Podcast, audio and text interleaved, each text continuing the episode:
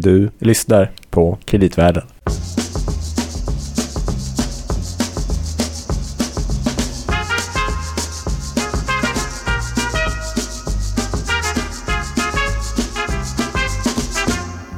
Välkommen alltså till ett nytt avsnitt av Kreditvärlden som alltid med Louis Och Gabriel. På Danske Bank Markets, kreditanalytiker. Vi är alltså fokuserade på eh, kreditmarknaden och det har vi varit ända sedan starten, eller hur Louis? Din röst i krediteten. Ja, Mm. exakt. En, Jo, eh, jag tänkte på det Gabriel. I första avsnittet av den här podden. Då pratade vi om... Jag kommer ihåg, det var ett bra avsnitt. Ja, det var det. Eh, Då pratade vi om eh, vad är kreditmarknaden bra för och varför den är så viktig. Mm. Och då ställde jag ju ett antal frågor till dig om du hade pensionssparande och så vidare. Mm. Så här. Men så frågade du också om du nyttjade några offentliga tjänster. Kommer du ihåg det? Ja, Vi pratade om att du, jag tror att du åkte buss varje dag. det gör jag. Och då eh, kom du ju faktiskt in på det här med att kommuner och ja, även landsting är ju en väldigt stor grupp på kreditmarknaden. Och det här är ju absolut ingen hemlighet. Eh, Men det är ju en sak som många förmodligen inte alls känner till. Att eh, den offentliga sektorn faktiskt finansieras väldigt mycket på kapitalmarknaden av olika anledningar. Det är ingenting som står särskilt ofta i DI till Nej. exempel. Och eh, olika personer kan ju drömma om olika saker. Men jag har ju, och tror jag även du, lite i hemlighet sedan dess drömt om att vi en dag ska få ha ett kommunavsnitt i den här Mm. podden. Och Mm. nu är det dags. Ja, Är det inte härligt? jo det är fantastiskt. Och solen skiner och... Ja, och vi har en väldigt prominent gäst här idag. Mm. Välkommen. Ja, tack så mycket för det, Mhm. för inbjudan. Vad heter du? Mattias Bokenblom arbetar som omvärldsanalytiker och med ansvar för forskning bland annat på Kommuninvest i Örebro. Okej. Och Du låter som rätt person för att kunna diskutera det här med kommunsektorn. Och, eh, Vi får väl hoppas det. Det lär ju visa sig det. under, under, under, under inspelningen. Ja, nej, men det här känns väldigt roligt för att Mm. det finns egentligen ganska många eh, puckar att plocka upp när det kommer till just kommunsektorn. Det finns ju ett antal som vi är fokuser- lite intresserade av så här på kreditmarknaden och som investerare som vi pratar med och andra funderar på eh, på dagligdags. Men också kanske en del som du är inne på Louis som intresserar en bredare allmänhet. Mm, definitivt. Det Mm. finns väldigt mycket som är otroligt intressant. Eh, som, som sagt, jag tror att man, man är inte medveten om det, men när man blir det så tror jag att man inser att ja, det här är faktiskt väldigt viktiga saker. Mm. Ehm, Ska vi börja från början som vi alltid Ja. gör? Eh, för du sa ju att du jobbar på Kommuninvest. Mm. Vad är, vad är Kommuninvest? Ja, Kommuninvest startade i Örebro län för snart 30 år sedan. Ett antal ekonomichefer som tyckte att man skulle nog kunna få bättre lånevillkor ifrån de kommersiella bankerna ifall man, ifall man gick samman och lånade pengar. Än att varje enskild kommun eller landsting för den delen då gjorde det själva. Mm. Ehm, Och eh, så 1986 så började man i en enrumslägenhet på Drottninggatan och idag 30 år senare så är vi ett, är vi ett företag med, med 278 medlemskommuner och landsting och med en balansomslutning på över 300 miljarder kronor. Över hela landet alltså? Men Över hela kvar landet, ja. i Örebro? Mm. Ja, precis, vi- det började i Örebro och huvudkontoret, det enda kontoret, Ja. är, är kvar i stan.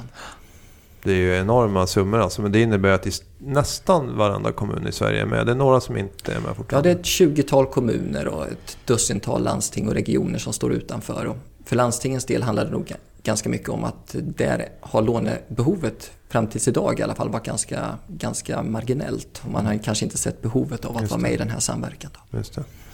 Men eh, en kommun kan eh, egentligen välja av att antingen låna till exempel via er eller via en bank Mm. eller också på egna meriter så att säga. Ja, på precis. kapitalmarknaden? Ja. Vi har väl alla typer av kommuner egentligen. Vi har de kommuner som lånar enbart ifrån oss. Vi kanske är den enda kreditgivaren som de har tillgång till.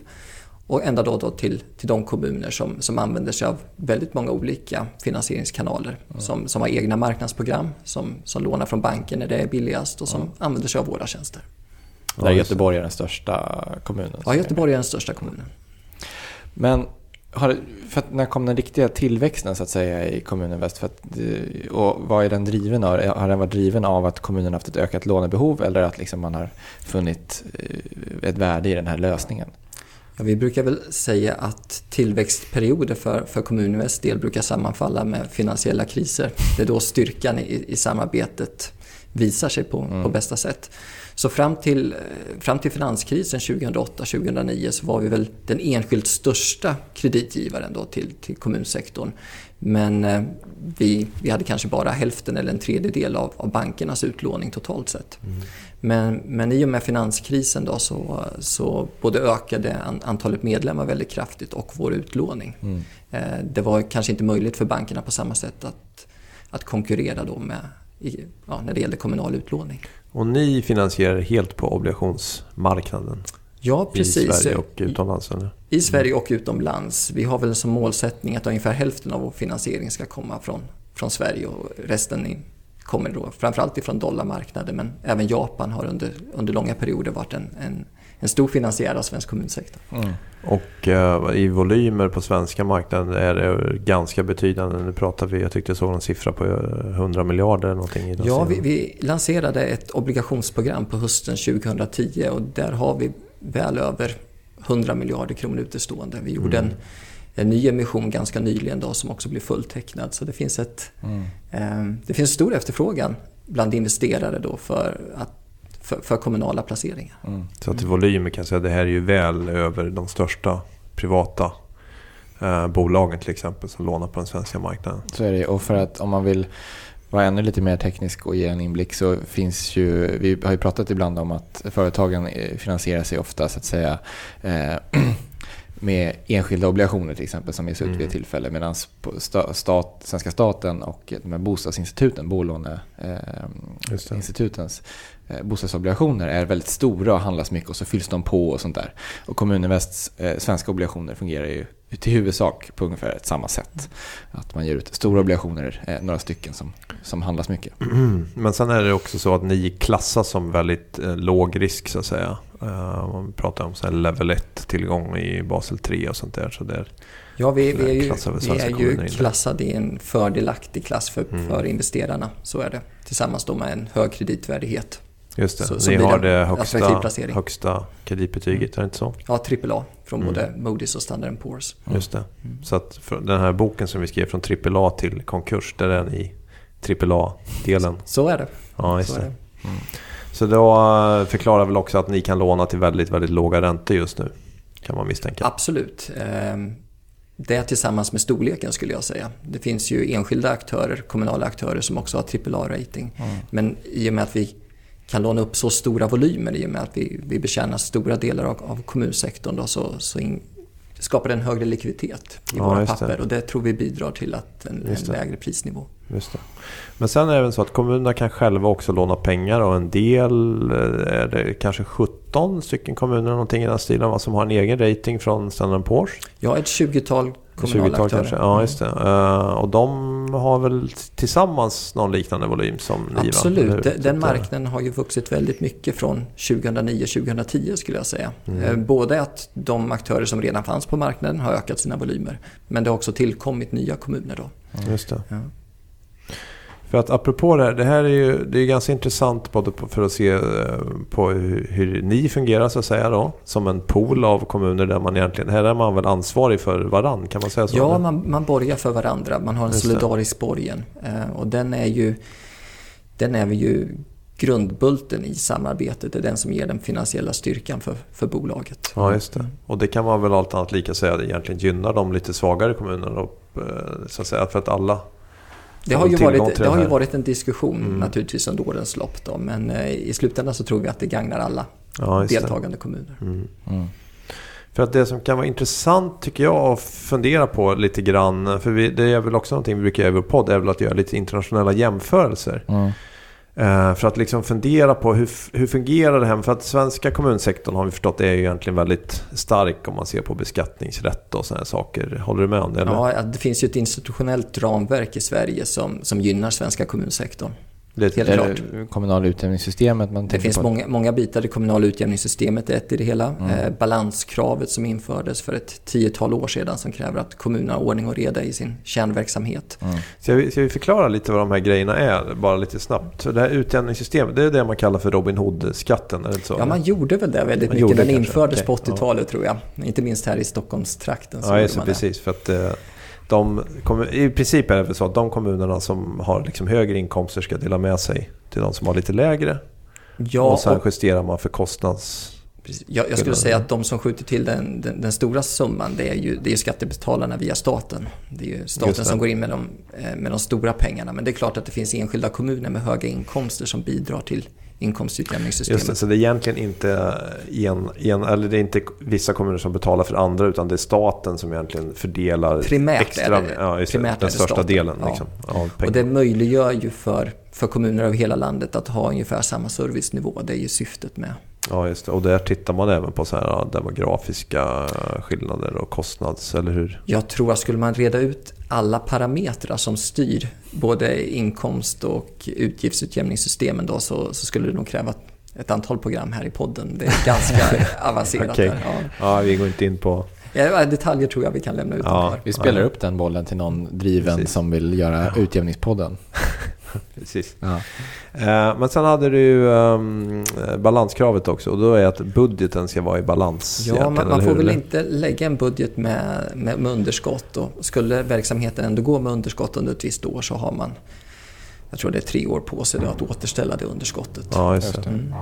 Mm. Och, och det, det är ju någonting som, ja, som kommunerna sköter väldigt väl. Det är ett antal kommuner som går med underskott varje år då, men det relativt få. Men det här gäller löpande utgifter eller finns det någon skillnad på olika? Vad händer med en investering till exempel och hur, hur eh, liksom, kontoför man den? Ja, det skiljer sig väl kommunerna ifrån staten. Ja, det, det har ju varit en diskussion eh, här då om man skulle införa en investeringsbudget även då för, för, för staten. Mm. Det, det har ju kommunerna.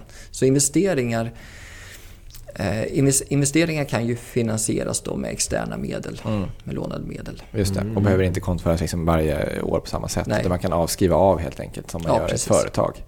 Mm. Eh, för det är väl investeringarna som står för, eh, står, eller kanske fråga så, det är de som står för den största delen av när kommunernas skulder ökar? Eller? Ja, jag, jag, skulle, jag skulle uttrycka mig så här att historiskt sett så har svenska kommuner varit väldigt duktiga på att finansiera investeringar i kärnverksamheten. Förskolor, skolor, ålderdomshem, mm. nya gator till exempel.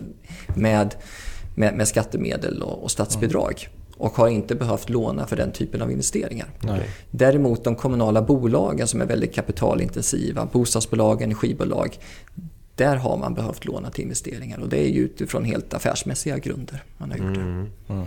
För att eh, kommunernas skulder totalt ökar väl ändå? Eller? Ja, kommunkoncernernas sammanlagda skulder. Just, ja, och då ökar. menar du inklusive de här bolagen, ja, precis, om man konsoliderar jag, dem? I. Ja, precis. Så mm. mellan tummen och pekfingret, säg att 90% av den kommunala låneskulden ligger hos bolagen och 10% hos kommunerna.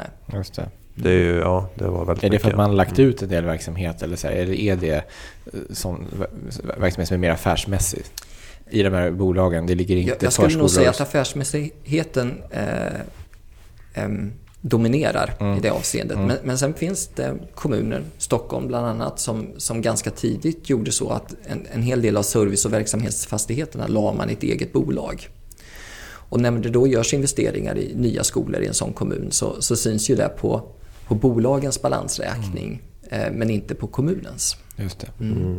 Och det här ibland gör att det, det, kan ibland försvåra för oss som försöker analysera vad som händer i kommunsektorn. Att ibland mm. jämför man äpplen och päron för ja, kommunkoncernerna, sättet man organiserar sig på ser så olika ut i olika delar ja, av landet. Men om vi liksom går några år tillbaka i tiden jämfört med nu så har eh, den här koncernens, eller koncernernas då, skulder ökat eh, rätt mycket eller? Mm. Eh, vår bedömning är att under början av 00-talet så, så låg skulden ganska konstant på lite drygt 300 miljarder kronor. Men sen i och med, med finanskrisen så, så ökade tillväxttakten då på skulden. Mm. Och i dagsläget så, så ökar den med mellan 6-7% per år i genomsnitt.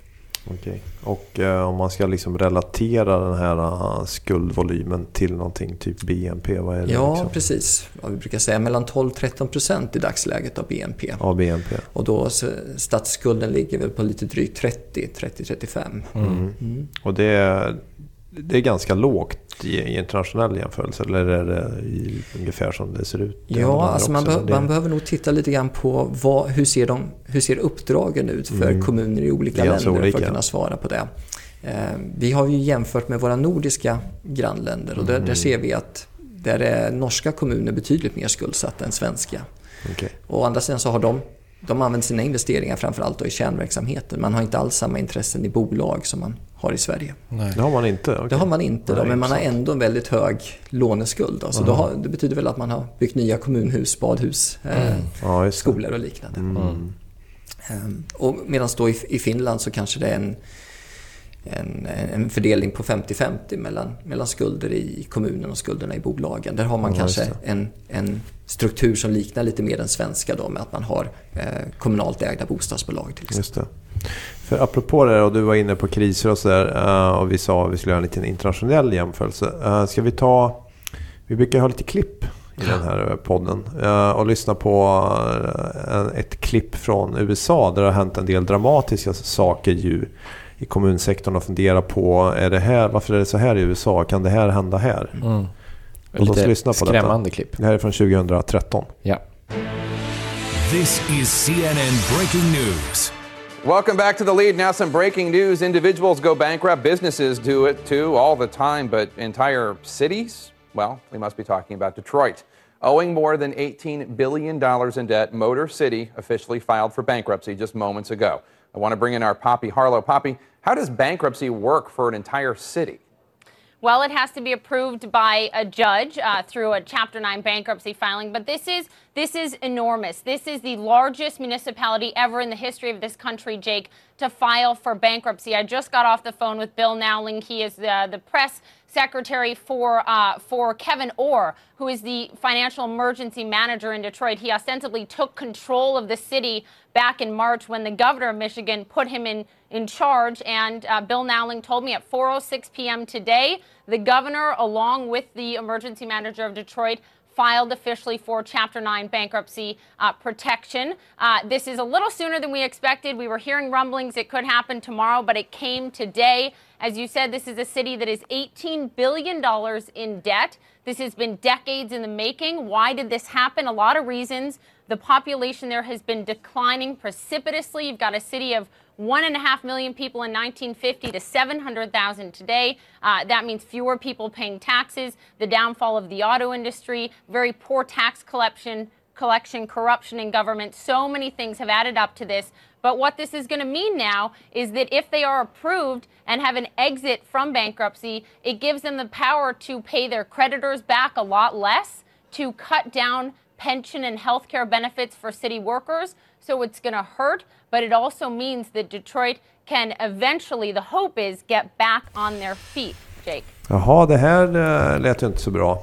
Det var alltså Detroits eh, stora nyheten om Detroit för två år sedan. Just det. Men där har vi en term som eh, man kanske känner, det börjar med Chapter och sen med Chapter 9. För vi har hört om Chapter 11 mm, pratade vi lite grann precis, när vi pratade om rekonstruktioner. Mm. Exakt. Som, det finns alltså ett ramverk för konkursförfarande även för kommuner, är det så? Så, så, är det i en hel del länder, att man, mm. man, har ett, man tar ett ramverk för vad som händer när en, när en kommun kommer på obestånd. Mm. Eh, riktigt så ser ju inte situationen ut i Sverige, utan där finns det mer kanske en implicit garanti från statsmaktens sida, men det tar man det mer som, som det kommer. Om det händer så, så tar man det då. Hur, jag fråga, hur, när, man, när pratar om internationella investerare i Japan till exempel och förklara den här implicita garantin, eller vad använder man för eh, pedagogiska grepp där? Och eh, liksom, betrygga dem på något sätt? Ja, då får, då får man ju gå tillbaka och se, se, titta på historien i Sverige. Vad, vad är det som har hänt? Och vi, har ju en, vi har ju en händelse i början av 90-talet när Haninge fick problem. Utifrån det. Att, det var bostadsbolaget där som hade... Ja, man hade dragit på sig för stora skulder, mm. tror jag, på grund av en alltför dyr renovering bland annat av mm. ett antal områden. Och då gick ju, då gick ju staten in då och och redde ut den situationen. Mm. Ehm, och sen har det ju funnits tillfällen även, även efteråt då, där man kanske har agerat innan det har blivit kris då, för att backa upp kommuner som har haft svårigheter. Efter, efter 90-talskrisen så var det till exempel många kommuner som stod med väldigt många tomma, tomma lägenheter i sina bostadsbolag. Och då hade man en, en bostadsdelegation då som, som delade ut medel då, så att man kunde riva lägenheter och man kunde öka soliditeten då i de här mm. bolagen. Mm. Det är intressant också om man tänker på nu när det är brist på bostäder, vilken mm. skillnad det är. Ja, det är verkligen det är som natt och dag. Mm. Men det är lite som du säger att det är en, jag kallar det för en ad hoc-lösningar lite då beroende på kanske också varför en kommun har hamnat i problemen. Och det, jag tänker också att Haninge att antagligen att det var krav då att man skulle kanske sälja vissa saker och sådana saker för att liksom... Nu kan jag inte göra detaljerna precis om, om Haninge, men, men det känns lite, det är som du säger, det är Mm. lite mer ad hoc i Sverige utifrån vad det händer. Medan då i andra länder som, så har man ett ganska strukturerat regelverk för hur, hur man ska gå tillväga då när en kommun Men det här problem. som hände i Detroit, jag vet, du har nämnt, eh, var det inte så att Chicago är så här som man pratar om skulle kunna, vad är det som gör att de har liksom, varför blir det så här i USA liksom? Ja, varför blir det så här i USA? Det finns ju flera anledningar till det. Eh, En, en anledning som man lyfter fram när man tittar på skuldsidan i USA, det är ju att den består både av en, av en, av en låneskuld eh, och av en pensionsskuld. Just det. Eh, Oftast har det varit så att, att kommuner istället för att, att höja de anställdas löner så att de kan matcha den privata sektorn så har man, så har man gjort ganska stora utfästelser när det gäller pensioner och, och eh, sjuk och hälsovård. Ja. Eh, och det där är ju sånt som, som- inte, som inte syns idag men som, som eh, märks på resultaträkningen då om, om längre, längre fram. Och eh, de här, alla de här utfästelserna som man har gjort har ju i vissa delstater och i vissa kommuner då blivit väldigt stora. Och, och, De har eh, varit för generösa egentligen då helt enkelt. Man har lovat mer än vad man kan man har lovat mer än vad man långsiktigt har kunnat hålla. Så i Chicago så är ju det här ett, ett problem där ganska stor del av budgeten idag går till, till att betala ut till de här pensionsfonderna då, som sköter utbetalningarna till nuvarande och tidigare anställda. Vilket innebär att du måste då kanske istället säga upp folk eh, för Man att ha hade råd nog att göra de här för ett par, sakerna. ett par år sedan att man sa upp 2000 lärare. I Chicago? I Chicago med motiveringen då att man behövde spara i budgeten då för att klara Mm. av sina pensionsåtaganden. Och det här blir såklart politiskt ganska svårt att förklara också kan jag tänka mig att eh, liksom låter lite luddigt kanske. Så att, Kan ja, låta jag lite luddigt och sen- pensionen. Men, Sen får man ju tänka sig att en hel del av de som har kanske röstat in en eh, är också Mm. de som, som får del av de här för, förmånerna. ja, Så det komplicerar saken ytterligare. Att, att eh, skolfacket kanske är en ganska, en ganska stark eh, vad säger man, bidragsgivare då till, Ja, till, till vissa, vissa kampanjer. Mm. Tänkte säga, Det finns ju ibland en, man pratar om en avvägning mellan framtida generationer och dagens generation. När det pratar om sina investeringar i miljön eller så. Här är det en avvägning mellan dagens generation och gårdagens generation. Och de här pensionerna som ska betalas ut. Mm.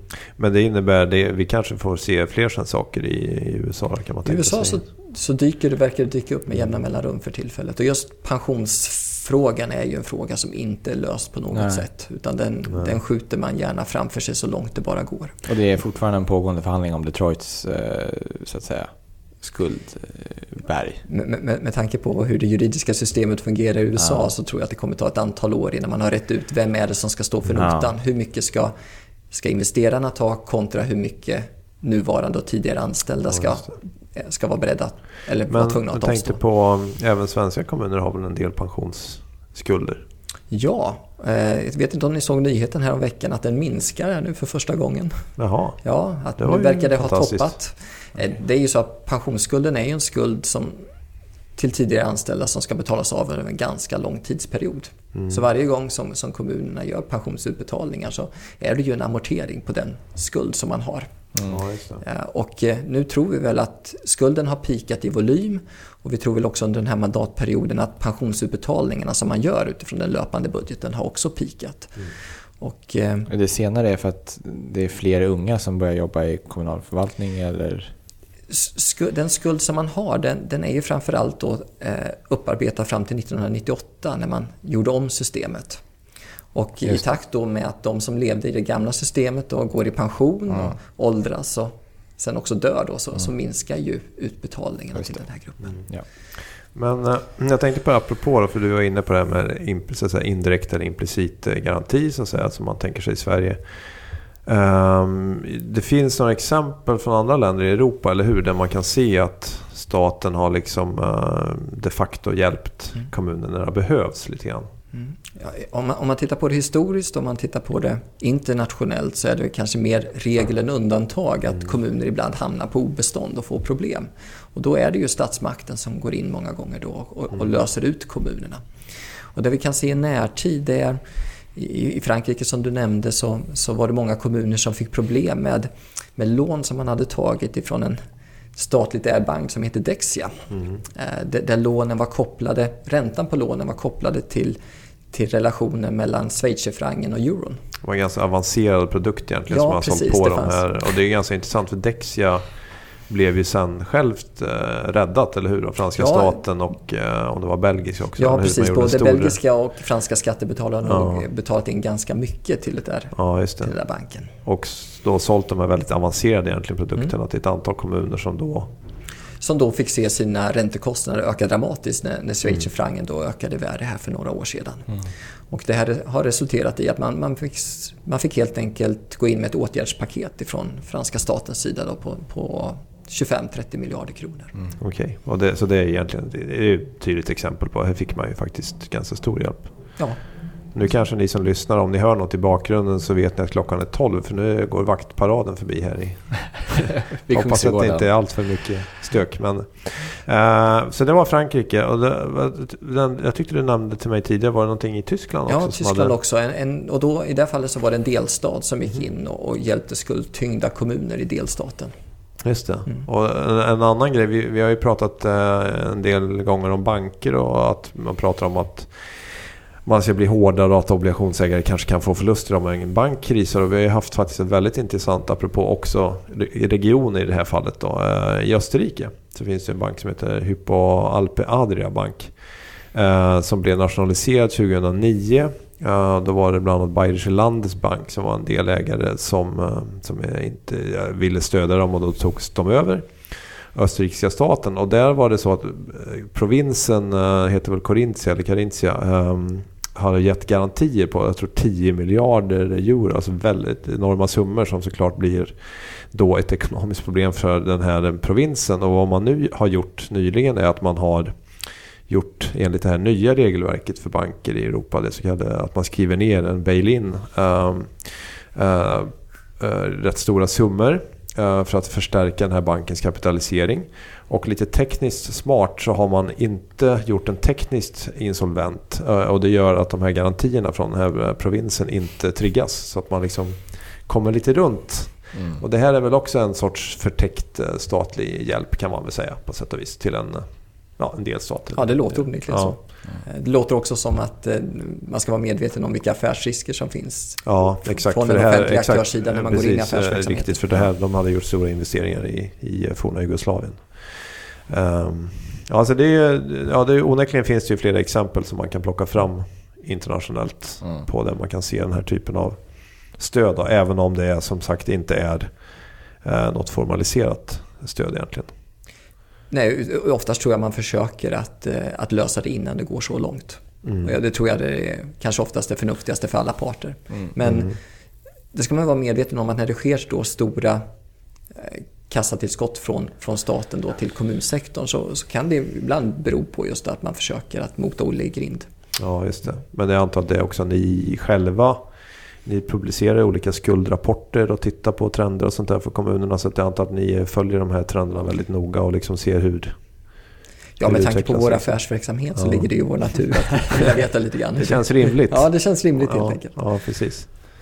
För att ehm, det är väl en sak som skulle vara väldigt eh, intressant att dyka lite mer in i och kanske framförallt kolla lite grann vad kan hända framöver. Mm. För vi har ju varit inne lite grann på demografi men det finns ju misstänker jag en del stora utmaningar om man tänker lite trender framöver. Det finns ett antal stora trender som var och en för sig innebär utmaningar. Mm. Och sammantaget definitivt att behöver man titta på dem. Och nu tittar jag på klockan. Ja, för då undrar jag så här, skulle du kunna tänka dig att eh, komma tillbaka hit och eh, prata om framtiden för svenska kommuner? Men absolut, det vore väldigt roligt. Vilken tur vi har Gabriel. Ja, verkligen. Annars hade det blivit så jobbigt. Vad skulle vi ha gjort då? Ja. Sitta och spekulera själva. Det hade inte blivit så bra tror jag. Nej, ja, det- ibland blir det bra. Men, Ibland, ja, det kan, ja men nu när vi ändå har en sån precis. En Eh, sån superexpert. supertack eh, för att vi kunde prata om det här delen av så att säga, kommunernas finansiering. Mm. Vi får se om vi ser framför oss en, en klarblå himmel eller om det finns några moln att, att Sirius, skönja. Siriusmoln. Ja. Eh, vet du vad jag tycker Ja. Gabriel? vi har ju vår fina liksom, outro-melodi. Ja. Men vi pratade ju lite grann Där om... får vi mycket eh, positiv kritik på. Ja, vi, vi pratade ju lite grann om Chicago förut. Ja, Kan vi inte spela någon, den här Chicago med Frank Sinatra? det kan vi lite göra. omväxling. Vill du det så gör vi det. Vi kan ju växla över till den vanliga sen efter en stund. Men Jag det vore ju det- så schysst att få... Eh, Vi ser, vi, vi, vi, vi, vi tonar ut och så. Gör, gör ditt bästa. Ja, bra. Tack, så hörs vi snart. Ja, Ja, tack, hej. tack. tack. Hej.